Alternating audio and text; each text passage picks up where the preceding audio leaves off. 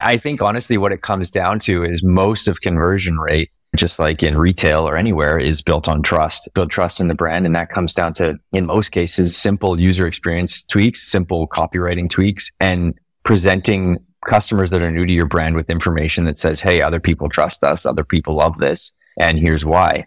If you can do that properly, and to be honest, it makes our job easier. Most brands don't. So it's really easy to go in and say, here's the things that, that have worked for everyone else and they're probably going to work for you. It makes our job somewhat easier. And then from a UX standpoint, the other part that makes our job easy is most Shopify templates look beautiful, but they haven't been flex tested for conversion. They haven't been tested. They're just made to be nice looking ecom templates to draw customers in to buy into Shopify. Hello and welcome to the Ecom Ops podcast.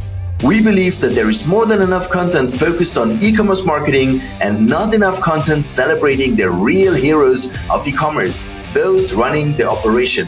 Each week, we find and interview an e commerce operations expert to share the secrets behind how some of this industry's most exciting businesses are run. I'm your host, Norbert Strappler, the CEO of SyncSpider. Hello and welcome to another episode of the Ecom Ops podcast. Today I have Shaun with me from uh, Oddit, and he is a serial entrepreneur and performance branding expert behind the numerous DTC brands, uh, founder of Oddit. And yeah, so great to have you here, Shaun. Yeah, it's great to be here, Norbert. Thanks for having me. Tell me a bit more about yourself. Tell me a bit about your brand. What are you doing? How did you came into e-commerce? In about 2010, I started my first real business, which was a product design agency, did branding, website design, that type of stuff. Got into larger digital products and applications, but just got kind of tired of the agency world, got tired of the client back and forth and that kind of ongoing, never ending sales pitch. and so I got out of that in 2018. I sold my part of the company and just kind of did some freelance consulting ended up doing a lot of consulting for D2C brands through performance marketing agency and was just blown away at how much money brands were spending on Facebook ads and TikTok ads and just all their digital paid marketing in general and spending very little on their uh, UX on the website. So they were from a UX designer standpoint, there's 10 steps in a product in a purchase journey. Number one is the ad and the other nine are on your website. And these brands were spending all their money on the ad and none on their website. And for me, that was just so backwards. So we started running audits as a as an answer to that. Essentially, the, the goal was giving brands access to really high end experience design without the price tag. So how we did that was basically removed all client back and forth. All the only thing you're getting is the actual designer's time and some CRO professional time. So all we're doing is we're going in tear, tearing down websites and saying, hey, here's kind of red marker it. Here's everything that that needs updating. Here's how it's going to affect your conversion or your AOV or whatever. And really just help D2C brands and e-commerce brands reduce friction in their user experience so that they get a higher conversion rate.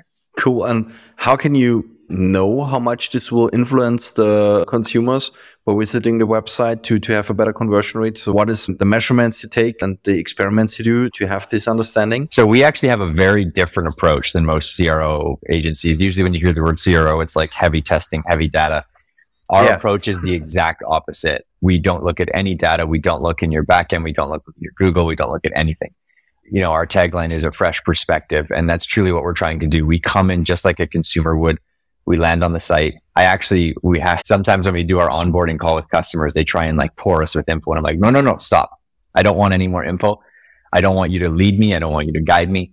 I want to have our team go in just like a customer would land on the site and either have a clear journey or they're confused, right? I want to know. I don't want to hear why they might be confused because you're justifying it. So it's a very different approach than most brands are used to taking when it comes to conversion and optimization we have a lot of arguments on podcasts that people being like, well, what do you mean you don't look at that? I, I would say that our customer results speak for themselves. We've done over 5,000 brands.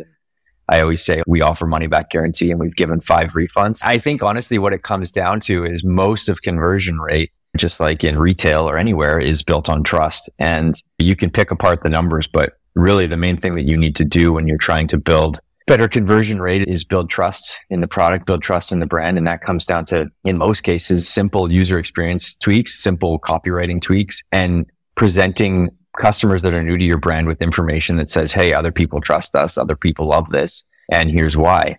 If you can do that properly, and to be honest, it makes our job easier. Most brands don't. So it's really easy to go in and say, here's the things that, that have worked for everyone else, and they're probably going to work for you. It makes our job somewhat easier. And then from a UX standpoint, the other part that makes our job easy is most Shopify templates look beautiful, but they haven't been flex tested for conversion. They haven't been tested. They're just made to be nice looking ecom templates to draw customers in to buy into Shopify. We've done advisory stuff for Shopify. They don't invest, they invest zero dollars in their templates. And so that also makes our job easier. They look pretty, but there's always room to grow. There's always lifts to be had with them. It, from that standpoint, it's like I mentioned, it's not a agreed upon method, but it works. To be very honest with you, I love this approach so much. It's really very interesting because I've never heard it before. I always hear, give me the numbers, then we do some tests. We need at least 1,000 or depending on the size, 2,000, 3,000 prospects that we test. And then we find out what we should do. We do some hypothesis and then we change this and then we test it. This is a very interesting approach to get things implemented way faster with a lot of experience of history projects. Yeah. And I think the one thing I want to be clear about is I'm not saying don't do that type of testing. Don't look at your data. That's not what I'm saying at all. I think we're a stage in the journey. But to your point, out of 5,000 customers, I would say maybe 100 of our customers actually had enough traffic to hit statistical significance.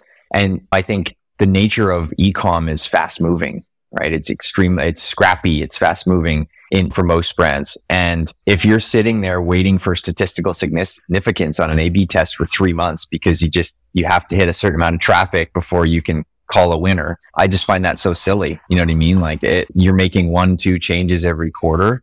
Your business could be dead by the time you find a winner. like you got to keep, you yeah, got to keep yeah. moving it. And so I think it's, it's definitely, uh, our approach is definitely more scrappy is probably the word I would use, but I think it's to your point, like it's very different and something a lot of brands haven't heard of. So in most sales calls, the company, you know, the brand's caught off guard at start, but by the end they're like, "Oh, this is interesting. I like the approach," and I think that's what they like about it is it does allow them to be a little more scrappy and do things faster. What's the company size to start with? We very rarely say no as long as they can afford the report.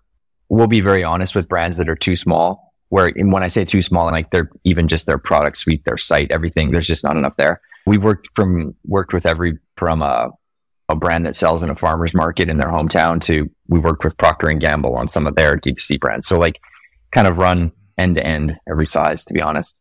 Yeah, that's interesting. How many people do you have? We have, as of this week, we have one new, so 16, and we're in 11 countries. So it's a very oh, diverse wow. group of awesome, very diverse group of yeah. people, and uh, yeah, we've been very lucky. That's great. In in your opinion, what should every e-commerce business need to know about building a website? I think that what I was mentioning earlier is a really important one that a lot of brands miss. I think that they put their trust in large brands like like Shopify or any other provider and assume that what they're buying is best for them. And I think you got to kind of find that middle ground. I coming from the background of building websites, I totally understand that it can get very expensive. So I totally understand why it's enticing to just get something off the shelf, whether it's a free template or a hundred dollar template and use it. My advice would just be to be wary of just blindly trusting those things. Always question, play with it, question it, test it, try new things. Don't be afraid to mess with it. Cause in a lot of cases, those things, those things just aren't tested the way you think they are. And then I think the other thing I would say when building a website is just doing your best to let customers explain what makes you great, not your team. I think a lot of brands get stuck in that marketing writing, vec- you know, vortex where it's the team is writing everything about what they love about the product or what their boss told them they should love about the product. They aren't even users of the product in most cases. The best people to mm. sell your product are your other customers that are talking about its flaws and its what it's great at. And those are the things that you should be pulling your copywriting from. I think in a lot of cases, brands just focus so much on really marketing heavy copywriting which in my opinion for small businesses is stupid. I think the just do it type of copywriting works for brands like Nike. It doesn't work for small D2C brands where they have no brand equity and they have no eyeballs and no reference point of what makes them great. So I think when you're launching a new brand or a new website, you really need to be articulate in how you explain what you're doing. Is a pretty looking website from a designer's perspective the one that will bring a high conversion rate or does it need a bit more? It's actually usually the opposite, to be honest. I think that uh, coming from my last agency, we were selling some engagements were million dollar websites over the course of 12 months and they look beautiful. But I can tell you firsthand that we never tested them. We never, they were never looked at for, okay, what's the conversion? Should we change this because of this? It was just, you go through, and that's why I got out of the agency world. You, we just went through every cycle of pitch the customer this. Customer says, I like this, I hate this, and you change it. And it's like, what does the customer know? what effect that's going to have on UX or conversion? Or they don't have no clue. They're just using their personal opinion. And so you end up with a lot of elements that just don't work. And so in a lot of cases, it's finding a balance. You know, there's, there's definitely certain positive conversion design trends that you can implement that look good, but there's some that don't. And you kind of got to find a balance to make sure that your brand doesn't look like or your website doesn't look like a circus. You know what I mean? I think that's one of the downsides of working with a more traditional CRO agency in some cases. They look at your data and they say, it either wins or it doesn't, and they don't give a shit what it looks like. This big neon sign on the homepage header got more clicks, so that's the winner. And I'm like, no, this makes your brand, your aesthetic.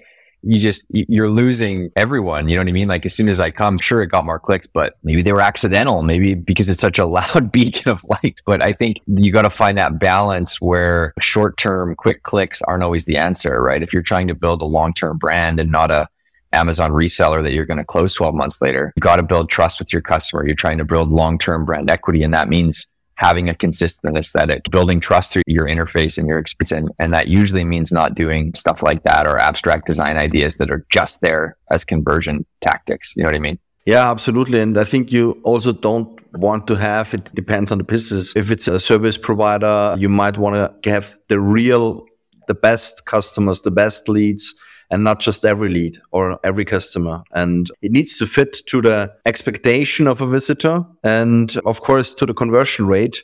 But as you said, having a big neon sign on the website will maybe lead to more clicks, but will affect the quality of your leads actually. Yeah.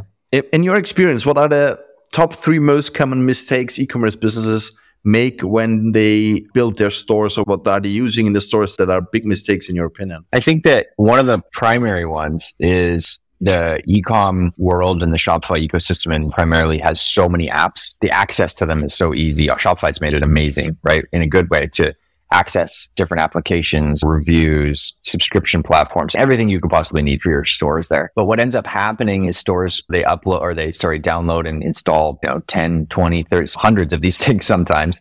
And they're all very heavy from a code standpoint. And even when you remove them, there's always stuff left, JavaScript left, or things left that are bogging the site down, weighing the site down. And one of the primary things that drives conversion is site speed. It's not a sexy thing, and that a lot of customers just don't care about it because it's not sexy. You can't see it. And most of them are sitting in their office at WeWork and they're lightning fast internet. And they're like, oh, my site's fine. What are you talking about? But it, uh, it has a drastic effect on conversion and it's usually done from installing too many apps. That's usually the main issue. Uh, there's tons of others like image size, but for the most part, if you're buying a template off the shelf, it arrives into your inbox pretty fast. And then you go and screw it up is what happens. They don't send it to you all bloated. You, you bloated it. And so I think that's probably problem number one is doing those types of things and installing apps and trying different things is totally fine. But you need to do the work after you're done with them to make sure that it's constantly being cleaned up and fixed because slowing your site down has a bigger effect than anything I'm going to do or your CRO agency is going to do. Your site speed has a way larger effect and direct yep. effect. So I'd say that's problem number one. I think the second thing that a lot of brands in D2C do is they almost make their imagery, their copy, everything as perfect as possible. Again, going back to like they look at big brands as imagery needs to be perfect, the perfectly art directed photos and all the product images are renderings and it can look very beautiful, but it starts to feel a little lifeless. And a lot of brands you see these days launching these big, beautiful branded experiences. Most of the images aren't even images. They're just generations of like actual renders that they've made and there's no physical products on the entire site and when it comes to building trust with a customer who's never had your product like i said before you they need to see other people using it they need to not and not your not the founder drinking it, not some professional athlete drinking it, like real people that came on this site, bought the product and are drinking it, enjoying it. That's what's building trust. Someone shared with me a great article from Taylor Holiday from Common Thread the other day. He was talking about how UGC is dead and, and what people need to focus on is CGC, customer generated content because, and I agree with them, UGC has just gotten silly. It's like you're just paying random people to drink or eat or wear your product that have no interest in it. And it's just such a stu- in my it's just such a stupid way to get content because it when you watch it, customers watch it, it feels fake. You can tell they're selling it, and to me, that's it's just so worthless. It's no different than the customer making a random ad with their team. It's more easy. It's more yeah. easy to buy UGC than to get a customer creating customer generated. And it, I think there's applications coming up. One actually we're partnering with that, that's doing a good job of trying to make it easier for customers to get actual CGC or what maybe it's UGC, whatever you want to call it. But I think that's one of the things that brands fall into they follow the trends and they follow the big brands and who these successful brands looking at their websites and being like, wow, this is the perfect experience. There's no flaws. And again, that works really great for big brands. They almost have to be flawless. It's kind of like that model on the runway type thing. But 99% of Shopify brands, they're scrappy. That's why Oddit works with them and or Oddit works for them. And being scrappy means being honest. And that's how all those brands that you're looking up to, that's how they got there was being scrappy and being honest and showing their customers what the product is in reality, not on a runway or in a studio. Obviously, you have to find that balance. You can't just have a website full of UGC, but I think that's one of the big misses that a lot of brands have is they try and be too perfect and they miss that part of their aesthetic. Yeah, I need to agree, especially for young brands. I don't think that they need to be 100% perfect like those big brands. It's absolutely okay to take a, a photo with a smartphone and upload it and maybe a bit of editing make making a good size or good quality yeah. but it can be still very personal i think a smartphone photo makes it personal makes it a bit more touchable yeah. yeah. for a visitor yeah and i like that approach especially for smaller brands because every other agency would recommend you to hire a photographer and hire a professional team and just do this and that and render everything and make it most beautiful, but this just takes a lot of money and you don't have time for test it out if your brand even works. Yeah. And it will also work with the other content if you do it personal and right. No, and that's a good point. I think there is a stage in brand's journey where they should invest in those types of things.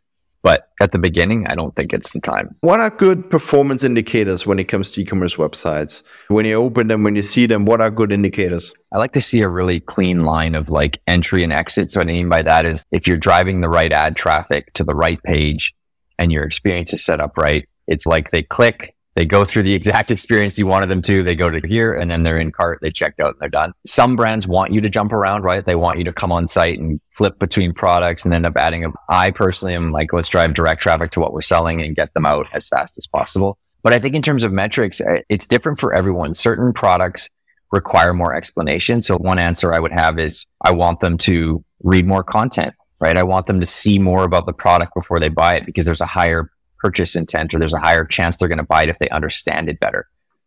But that only makes sense for products that require more understanding, right? If I'm buying a white t-shirt, do I really want them on site long? I probably just want them to make sure they know which size they need and hit add to cart. I don't want them to understand every yeah. detail of my white t-shirt. So it, it really is different brand to brand, but I, I think the main thing that you want is, is just users taking the path that you thought they were going to take, right? You want to be mindful of that. If you set up your homepage or your product page or whatever in a way that was intentional, right? Like I want them to come here, then scroll here, read this and click here, watch that, right? Like go on your screen recording tools or, and just make sure that's actually what's happening. And if it's not, change it. What is more important? Written content, imagery or videos? Oof, that's a tough one. I, yeah. most products benefit from a video, in my opinion. The struggle yeah. is that they are, if they're not built properly into the site and the video is not made properly, it can be very heavy, which affects site speed. So it's kind of this balancing act when it comes to video. I mean, you need a lot of copy for the search engines, of course, to be indexed. Yeah.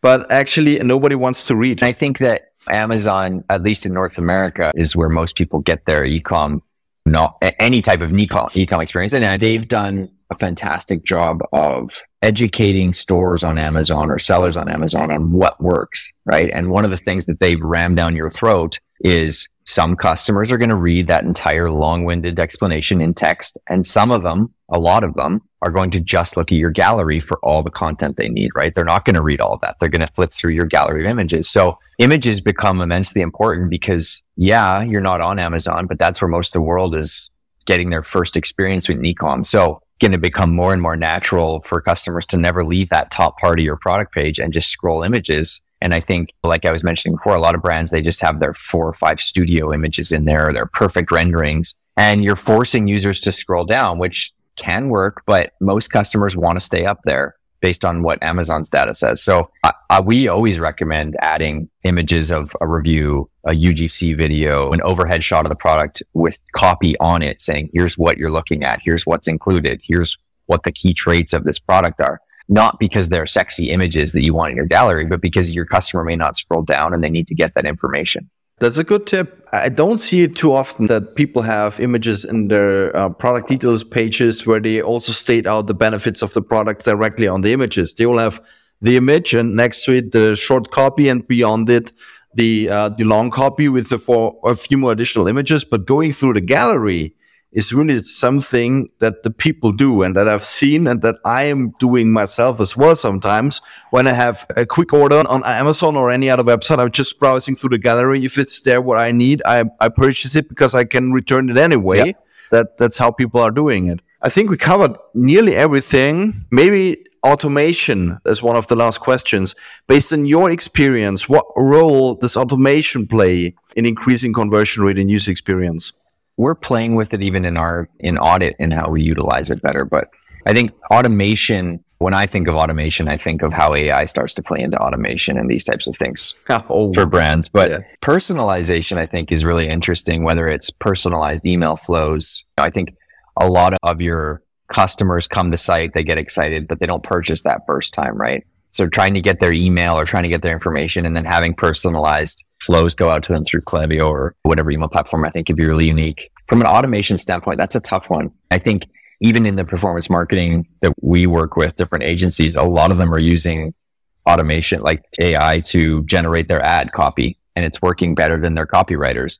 That's not to say fire your copywriters, but I think it's a good it's a good test to run to say, okay, let's do what we thought was right. And then let's see, let's run a fourth or fifth version that's written using ChatGPT or whatever you're using. Start playing with stuff like that, whether it's your headline on your website or it, you can push back against it all you want, but the numbers won't lie, right? It either works or it doesn't. It's kind of lowest level. It gets your team thinking, right? And I think that's where most brands can get stuck when, like when I talked about at the start, where the copy feels like it's written by the team, not by the customer. And that can be a that's very common. And we could go to 10 sites right now and it would all, they would all feel like that. But I think having tools like AI of AI or ChatGPT or whatever helping you spur new ideas can be really helpful to, like you said, whether it's a bird's eye or just giving you a different perspective on how that could have been written to spur more ideas. It's not necessarily using that. It's just a great tool to use to generate more ideas. Last question for today. Who has taught you the most about conversion rate